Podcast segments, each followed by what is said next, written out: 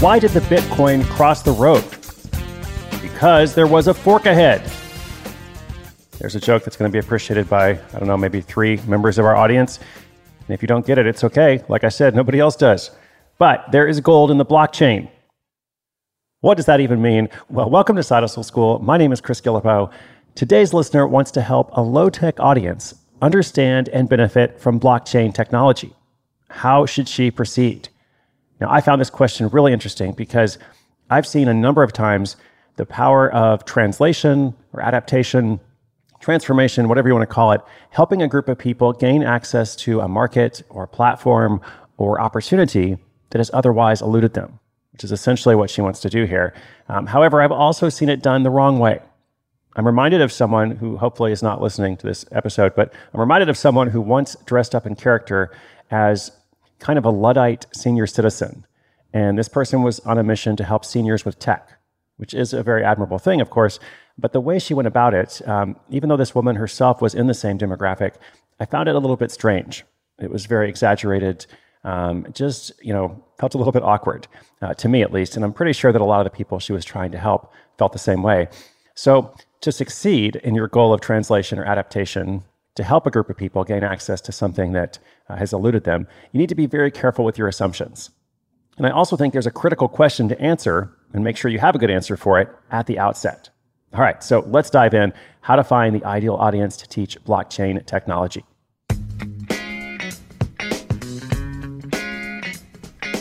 Hello, I'm Randy Gibbons from Long Beach, California, and I am so inspired by all the awesome stories featured on the Side Hustle Show.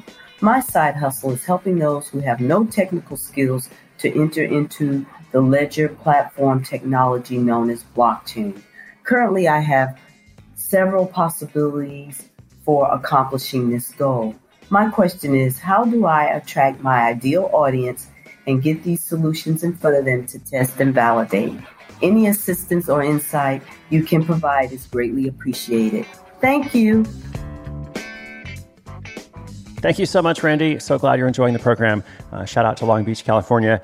Now, in some new research news, a study shows that more people would use Bitcoin if they actually knew what it was. That is both a joke and an accurate observation. Uh, I personally learned to understand it much better uh, by reading an article uh, where it was essentially Edward Snowden explaining blockchain to his lawyer uh, in this long series of messages or emails I will link that up in the show notes uh, for anybody else out there who's like, man, I keep hearing about this all the time, but I don't actually know what it is. Now, to Randy's question, as I alluded to, we, we desperately need translators, you know, in this world. We need translators for this kind of ledger technology uh, in particular. But Randy runs the risk of selling something to people who don't know they need it. In other words, she'll have to educate her ideal audience before she can sell to them. So in this situation, which is not totally uncommon, uh, the main pitfall to look out for is the classic features versus benefits comparison. What I mean is, when most of us talk about something that we're really excited about, uh, we tend to emphasize the features. And that's because we are obsessed, or even if we're not obsessed, we're, we're really into it, right? So we're all interested in the details. We already have a good understanding of it, and we're kind of diving in further. The problem is that saying something like, hey, look at this cool thing, look at this cool thing, you know, blockchain technology or whatever it is. It doesn't really do a lot for people who aren't geeks or aren't into tech or whatever the topic is in the first place. Their main question, whether it's stated or otherwise, is always going to be what's in it for me? Like, why should I care? So that's why in this situation, you need to lead with the benefits, not the features. Uh, and the ideal audience that Randy is in search of has to know why it matters and what the benefit is for them. Could it have some practical application for their lives? I think it probably could, but that is the critical question to answer. So I don't know exactly what Randy envisions. Um, she's much further down this road than I am, but just off the top of my head, I thought of a couple things, especially when I thought about audiences who might not be familiar with it.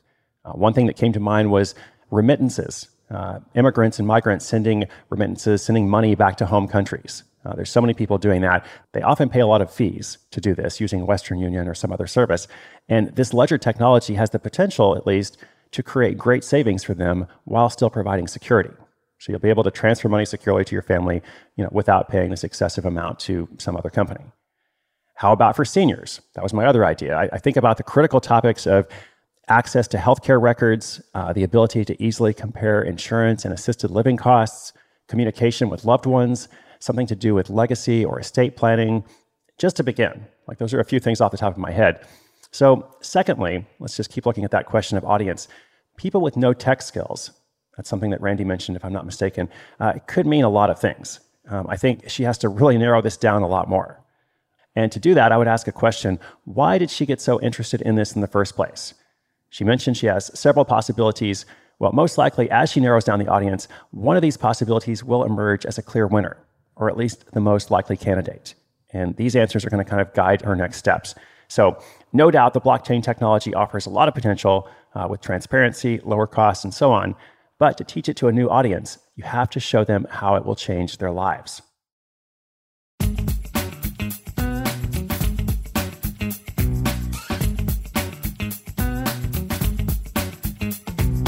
Listeners, do you have a question? Come to sidehustleschool.com slash questions. We'll be featuring them throughout the year, along with updates from other listeners as they launch their projects. Today's show notes are at sidehustleschool.com slash 1019. That is 1119. You can also get a free blockchain in your choice of color. Thanks for listening. My name is Chris Guillebeau for Side Hustle School.